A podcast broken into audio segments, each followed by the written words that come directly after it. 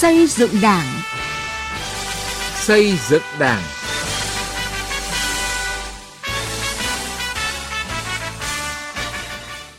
Xin kính chào quý vị và các bạn. Chương trình xây dựng Đảng hôm nay có những nội dung sau. Những đổi mới trong quy định tiêu chuẩn cán bộ chủ chốt. Lịch sử của Đảng là lịch sử tự chỉnh đốn đổi mới mình. Gương đảng viên trẻ làm theo lời bác ở Đại học Vinh. Trước hết mời quý vị nghe những thông tin về công tác xây dựng Đảng.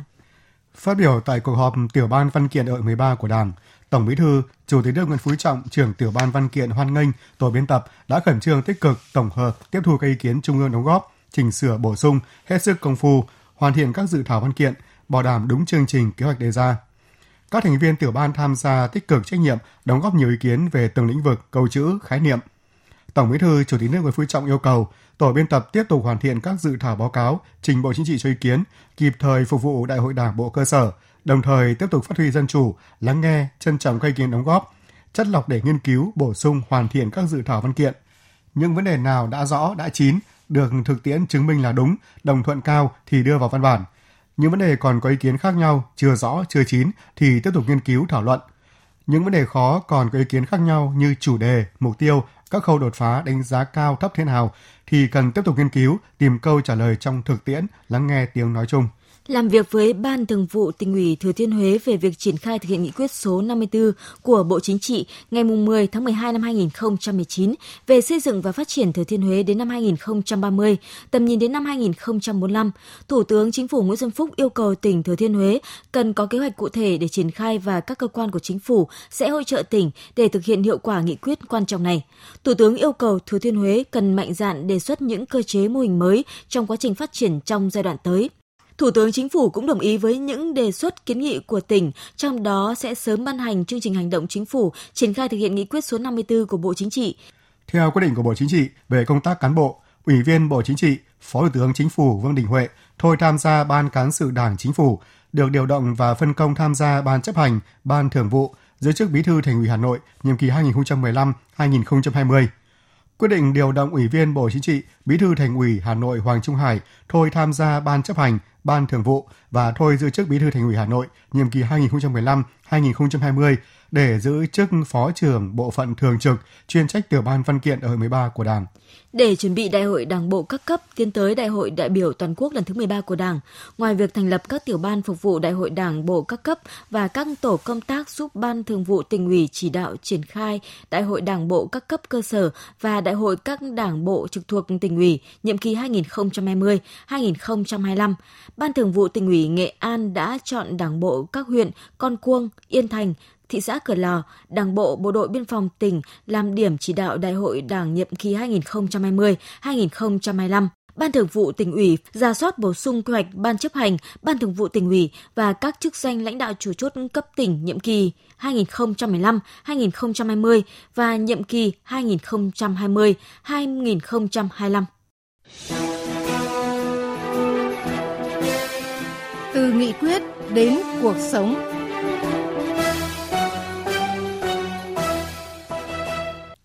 Thưa quý vị và các bạn, Quy định 214 của Bộ Chính trị về khung tiêu chuẩn chức danh cán bộ thuộc diện Ban chấp hành Trung ương, Bộ Chính trị, Ban Bí thư quản lý vừa được ban hành có nhiều điểm mới. Đáng chú ý là so với quy định cũ, quy định mới chỉ yêu cầu cán bộ hoàn thành nhiệm vụ thay vì hoàn thành xuất sắc nhiệm vụ như trước.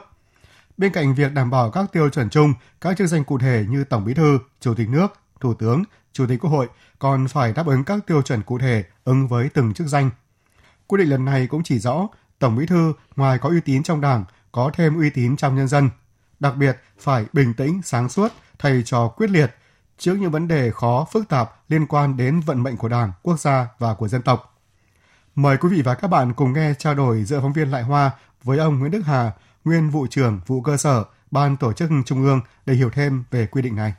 À, thưa ông Nguyễn Đức Hà, so với quy định à, 70 được ban hành năm 2017, à, quy định 214 chỉ yêu cầu cán bộ hoàn thành nhiệm vụ thay vì hoàn thành xuất sắc nhiệm vụ như trước. Ông có thể phân tích tại sao Đảng lại à, quy định như vậy?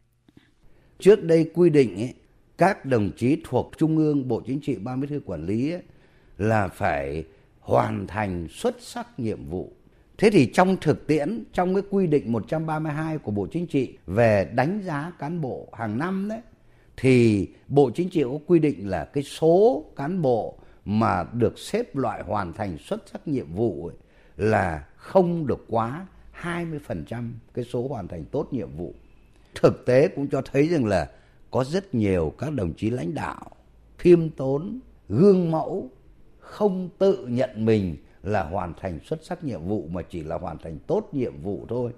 Thế nếu các đồng chí mà lãnh đạo mà gương mẫu rồi khiêm tốn thì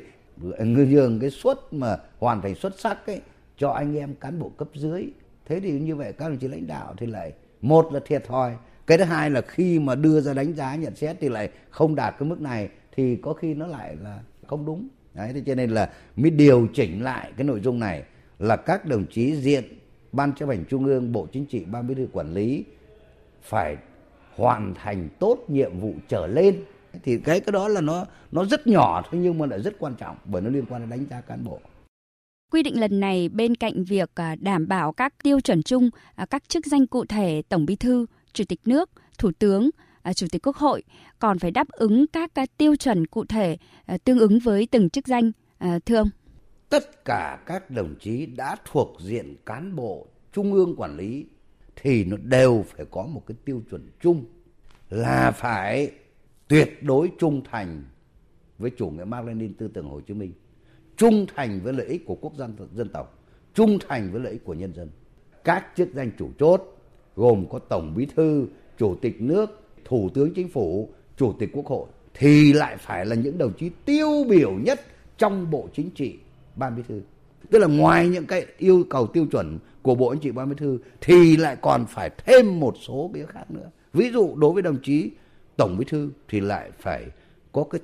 hiểu biết về lý luận sâu sắc hay là đồng chí thủ tướng là lại phải quyết liệt trong chỉ đạo điều hành hay là đối với đồng chí chủ tịch quốc hội thì lại phải là quyết liệt trong chỉ đạo vấn đề luật xây dựng luật và thực hiện luật về kiểm tra giám sát tức là nó có tính chất nó có tính chất riêng theo từng lĩnh vực một À, vâng, à, quy định cũng cụ thể đối với chức danh tổng bí thư đó là phải à, bình tĩnh, sáng suốt thay vì quyết liệt à, trước những vấn đề khó phức tạp liên quan đến vận mệnh của Đảng, quốc gia dân tộc. À, tại sao lại có sự thay đổi như vậy thưa ông? Yêu cầu hiện nay đặt ra đối với cán bộ là phải chủ động, phải sáng tạo, không được bị động trông chờ, phải trên cơ sở chức năng nhiệm vụ của mình, phải biết được rằng là mình sẽ phải làm cái gì, làm như thế nào. Đấy, cho nên cái yêu cầu đặt ra là là phải năng động, sáng tạo, phải chủ động, đừng có trông chờ, phải dám nghĩ, dám làm, dám chịu trách nhiệm. Cái quan trọng nhất là bây giờ phải xuất phát từ mục đích, từ ý nguyện của nhân dân quy định cũng chỉ rõ à, tổng bí thư ngoài có uy tín ở trong đảng thì còn có thêm uy tín trong nhân dân. À, vậy nhân dân chính là nguồn sức mạnh to lớn đối với đảng thưa ông. Như bác hồ đã đã nói rất nhiều đó là gì? Đảng không có một lợi ích nào khác ngoài lợi ích của dân tộc của nhân dân. Và chính đảng ta vĩ đại cho đó. Và đảng vĩ đại cho đó vì được nhân dân ủng hộ được nhân dân tin tưởng được nhân dân đồng tình được nhân dân đi theo đảng mà suy cho cùng là gì sức mạnh của đảng là sức mạnh ở nhân dân chứ cho nên vì vậy lần này trong quy định tiêu chuẩn chức danh đối với chức danh tổng bí thư không chỉ có uy tín cao trong đảng mà còn phải uy tín cao trong nhân dân. À, vâng, xin trân trọng cảm ơn ông. Quý vị và các bạn vừa nghe cuộc trao đổi giữa phóng viên Lại Hoa với ông Nguyễn Đức Hà, nguyên vụ trưởng vụ cơ sở Ban tổ chức Trung ương về quy định 214 của Bộ Chính trị về khung tiêu chuẩn chức danh cán bộ thuộc diện Ban chấp hành Trung ương, Bộ Chính trị, Ban Bí thư quản lý.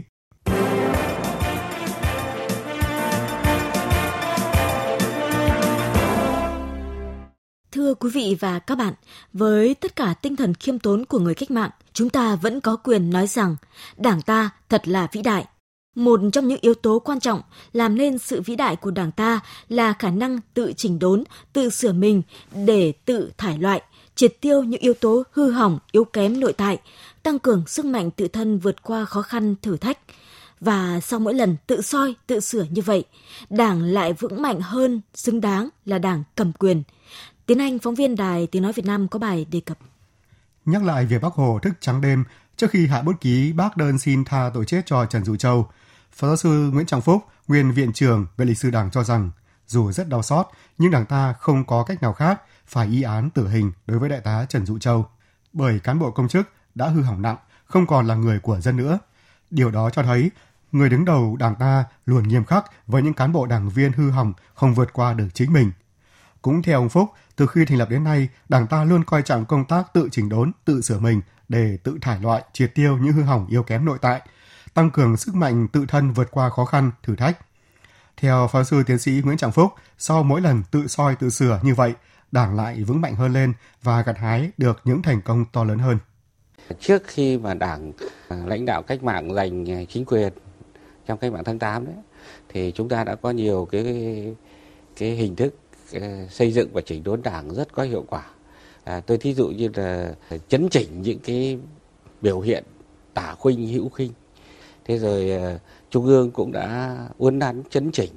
những cái biểu hiện mất đoàn kết của đảng bộ sứ xứ ủy bắc kỳ trung kỳ và nam kỳ để thống nhất lại hành động trong toàn đảng thì mới đưa đến thắng lợi của cách mạng tháng 8 năm 1945. Thế còn từ khi mà giành được chính quyền và trở thành đảng cầm quyền ấy, thì đảng ta cũng đã liên tục tiến hành những cái cuộc vận động để xây dựng và chỉnh đốn đảng và đấy là quyết tâm của toàn đảng à, và cũng là mong muốn của toàn thể nhân dân. Nhờ tự chỉ trích, đảng mạnh mẽ hơn và đến năm 1945, một đảng mới thành lập được 15 năm đã lãnh đạo nhân dân thực hiện thắng lợi của cách mạng tháng 8, lập nên nước Việt Nam Dân Chủ Cộng Hòa, nhà nước công nông đầu tiên ở Đông Nam Á. Khi cuộc kháng chiến chống Pháp chuẩn bị đi vào giai đoạn quyết liệt, Đảng ta phát động phong trào chỉnh huấn trong Đảng và trong quân đội để siết chặt đội ngũ, củng cố quyết tâm. Và kết quả là đã giành thắng lợi với đỉnh cao là chiến thắng Điện Biên Phủ. Tiếp tục dòng chảy đó là làm nên đại thắng mùa xuân 1975 thống nhất đất nước. Bước vào thời kỳ đổi mới, bên cạnh những kỳ tích đạt được trong lãnh đạo phát triển kinh tế xã hội, một bộ phận không nhỏ cán bộ đảng viên rơi vào tình trạng xa dân, suy thoái tư tưởng chính trị, đạo đức, lối sống. Đảng ta đã ra nghị quyết Trung ương 6 lần 2 về một số vấn đề cơ bản và cấp bách trong công tác xây dựng đảng và triển khai cuộc vận động xây dựng chỉnh đốn đảng, thực hiện tự phê bình và phê bình. Sau một thời gian triển khai thực hiện, tình trạng suy thoái không những không được đẩy lùi mà còn diễn biến theo chiều hướng nghiêm trọng hơn, đe dọa trực tiếp đến sự tồn vong của Đảng, của chế độ và đất nước. Một lần nữa, Đảng ta đứng lên khởi xướng và lãnh đạo công cuộc cải cách, đổi mới chính mình, thanh lọc đội ngũ. Với quyết tâm chính trị cao, Ban chấp hành Trung ương khóa 12 đã ban hành 4 nghị quyết và một quy định để lãnh đạo thực hiện nhiệm vụ then chốt là xây dựng Đảng. Bộ Chính trị, Ban Bí thư ban hành 124 văn bản, bao gồm nghị quyết, chỉ thị, kết luận, quy định, quy chế, kế hoạch hướng dẫn về công tác xây dựng Đảng. Theo giáo sư tiến sĩ khoa học Phan Xuân Sơn, Học viện Chính trị Quốc gia Hồ Chí Minh, Đảng ta đã thực hiện nhiều đợt chỉnh đốn nhưng chưa bao giờ quyết liệt có trọng tâm trọng điểm với nhiều giải pháp đồng bộ như trong nhiệm kỳ khóa 12 này. Cái việc ờ, xây dựng và chỉnh đốn đảng của đảng ta là một cái việc làm thường xuyên và bây giờ đó thì đảng ta có những cái chỉnh đốn đảng một cách quyết liệt nói rõ sự thật nhìn thẳng một sự thật cho dân chúng biết thì đảng ta đưa ra ba cái loại suy thoái tư tưởng chính trị này, rồi suy thoái về đạo đức lối sống này rồi tự diễn biến tự chuyển hóa này. cái thứ hai là về cái tổ chức thực hiện thì lần này tôi cho rằng quyết tâm của trung ương rất là cao và khá rõ. Dẫn ra con số cán bộ đảng viên bị xử lý kỷ luật, trong đó có hơn 90 cán bộ thuộc diện trung ương quản lý 7 tổ chức đảng bị kỷ luật. Kể từ đầu nhiệm kỳ đến nay, ông Vũ Văn Phúc, phó chủ tịch hội đồng khoa học các cơ quan đảng trung ương cho rằng, đảng đã phát hiện chỉ rõ và xử lý một bộ phận không nhỏ cán bộ đảng viên suy thoái về chính trị, tư tưởng, đạo đức, lối sống, từ đó củng cố niềm tin của cán bộ và các tầng lớp nhân dân đối với Đảng đã tìm ra xử lý nghiêm những cán bộ vi phạm về luật pháp kể cả ủy viên bộ chính trị kể cả ủy viên trung ương kể cả tướng lĩnh trong quân đội và tướng lĩnh trong công an. Và điều đó nó đang vun đắp thêm cái niềm tin của nhân dân đối với đảng. Tự hào với những thắng lợi đã đạt được hướng tới tương lai tươi sáng đảng cộng sản việt nam luôn vững tay lái tăng cường xây dựng đảng trong sạch vững mạnh nâng cao năng lực lãnh đạo và sức chiến đấu của đảng xây dựng hệ thống chính trị vững mạnh phát huy sức mạnh toàn dân tộc và dân chủ xã hội chủ nghĩa, đẩy mạnh toàn diện, đồng bộ công cuộc đổi mới, phát triển kinh tế nhanh, bền vững, phấn đấu sớm đưa nước ta cơ bản trở thành nước công nghiệp theo hướng hiện đại. Sổ tay bí thư chi bộ Thưa quý vị và các bạn, thời gian qua, Đảng bộ huyện Bình Liêu, tỉnh Quảng Ninh có nhiều giải pháp đổi mới nâng cao chất lượng sinh hoạt chi bộ, góp phần nâng cao năng lực lãnh đạo, sức chiến đấu của tổ chức cơ sở đảng và chất lượng đội ngũ cán bộ, đảng viên. Tiết mục này hôm nay giới thiệu cùng quý vị và các bạn những việc làm cụ thể của Đảng bộ huyện Bình Liêu. Ông Giáp Văn Ngôn, Bí thư Đảng ủy, Chủ tịch Ủy ban nhân dân xã Vô Ngại cho biết, Đảng ủy xã Vô Ngại yêu cầu việc sinh hoạt tại các chi bộ trực thuộc phải được thực hiện nghiêm túc bài bản và sát với thực tiễn nơi cơ sở. Trước mỗi buổi sinh hoạt, các chi bộ phải chuẩn bị nội dung cụ thể, thiết thực, phân công nhiệm vụ cụ thể cho đảng viên, đoàn thể thôn, giám sát quá trình thực hiện và lấy đó làm cơ sở đánh giá xếp loại đảng viên hàng năm. Đảng ủy xã phân công đảng ủy viên phụ trách theo dõi sự sinh hoạt cùng chi bộ để hướng dẫn chi bộ về hình thức, nội dung sinh hoạt.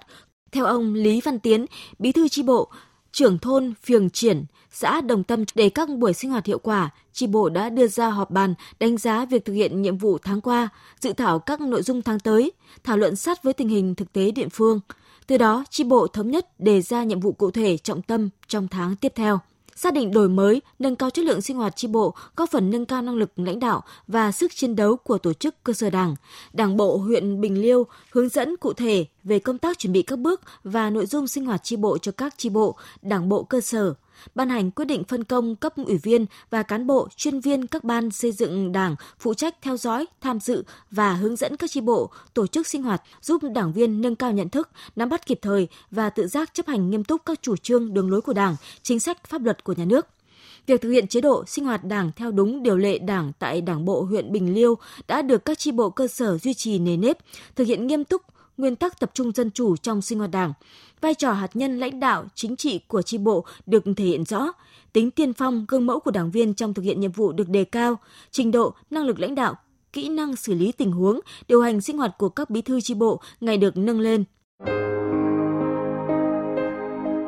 Học tập và làm theo bác.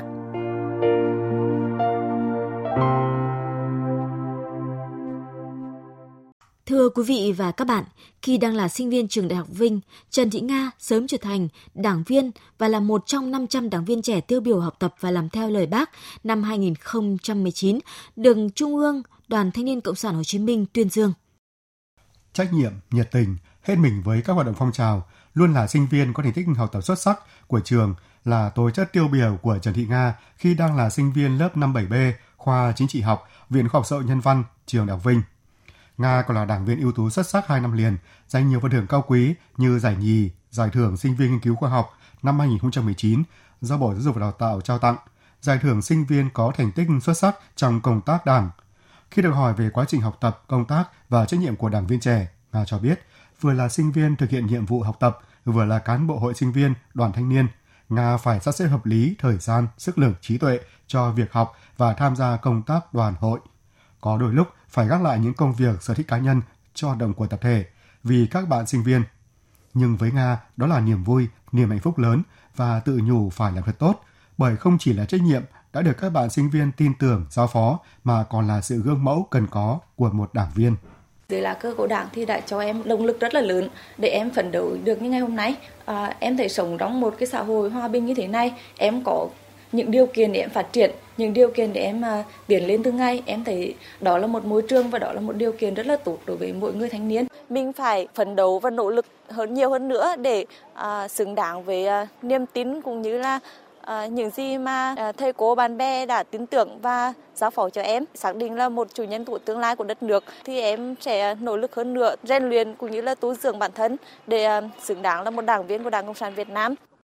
Khi nhận xét về đảng viên Trần Thị Nga, ông Nguyễn Văn Sang, Bí thư Liên tri đoàn, Viện Khoa học Xã hội Nhân văn, Đại học Vinh cho rằng Nga là sinh viên xuất sắc, đảng viên gương mẫu và là cán bộ đoàn năng nổ nhiệt tình. Em cũng là một cái sinh viên mà có thể nói là tham gia rất tích cực trong các cái phong trào đoàn, hội và là thủ lĩnh của sinh viên. Qua những hoạt động của mình, Trần Thị Nga đã truyền cảm hứng cho tuổi trẻ Đại học Vinh phấn đấu vào Đảng. Sinh viên Trần Khánh Hòa, khoa chính trị học, Viện Khoa học Xã hội và Nhân văn, Trường Đại học Vinh nhận xét. Nga là một sinh viên, là một đảng viên ưu tú, thực sự là một tấm gương để uh, sinh viên chúng em có thể nói theo. Thưa quý vị, câu chuyện về đảng viên trẻ Trần Thị Nga ở Đại học Vinh, tỉnh Nghệ An đã kết thúc chương trình xây dựng đảng hôm nay. Chương trình do biên tập viên Sĩ Lý biên soạn và thực hiện.